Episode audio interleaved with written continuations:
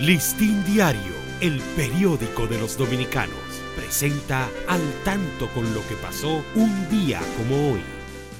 Primero de enero de 1833, nace en Licey, provincia de Santiago, don Manuel de Jesús Peña y Reynoso, educador, periodista e ideólogo del pensamiento liberal dominicano.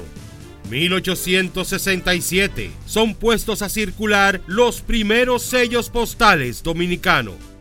Listín Diario, el periódico de los dominicanos, presentó al tanto con lo que pasó un día como hoy.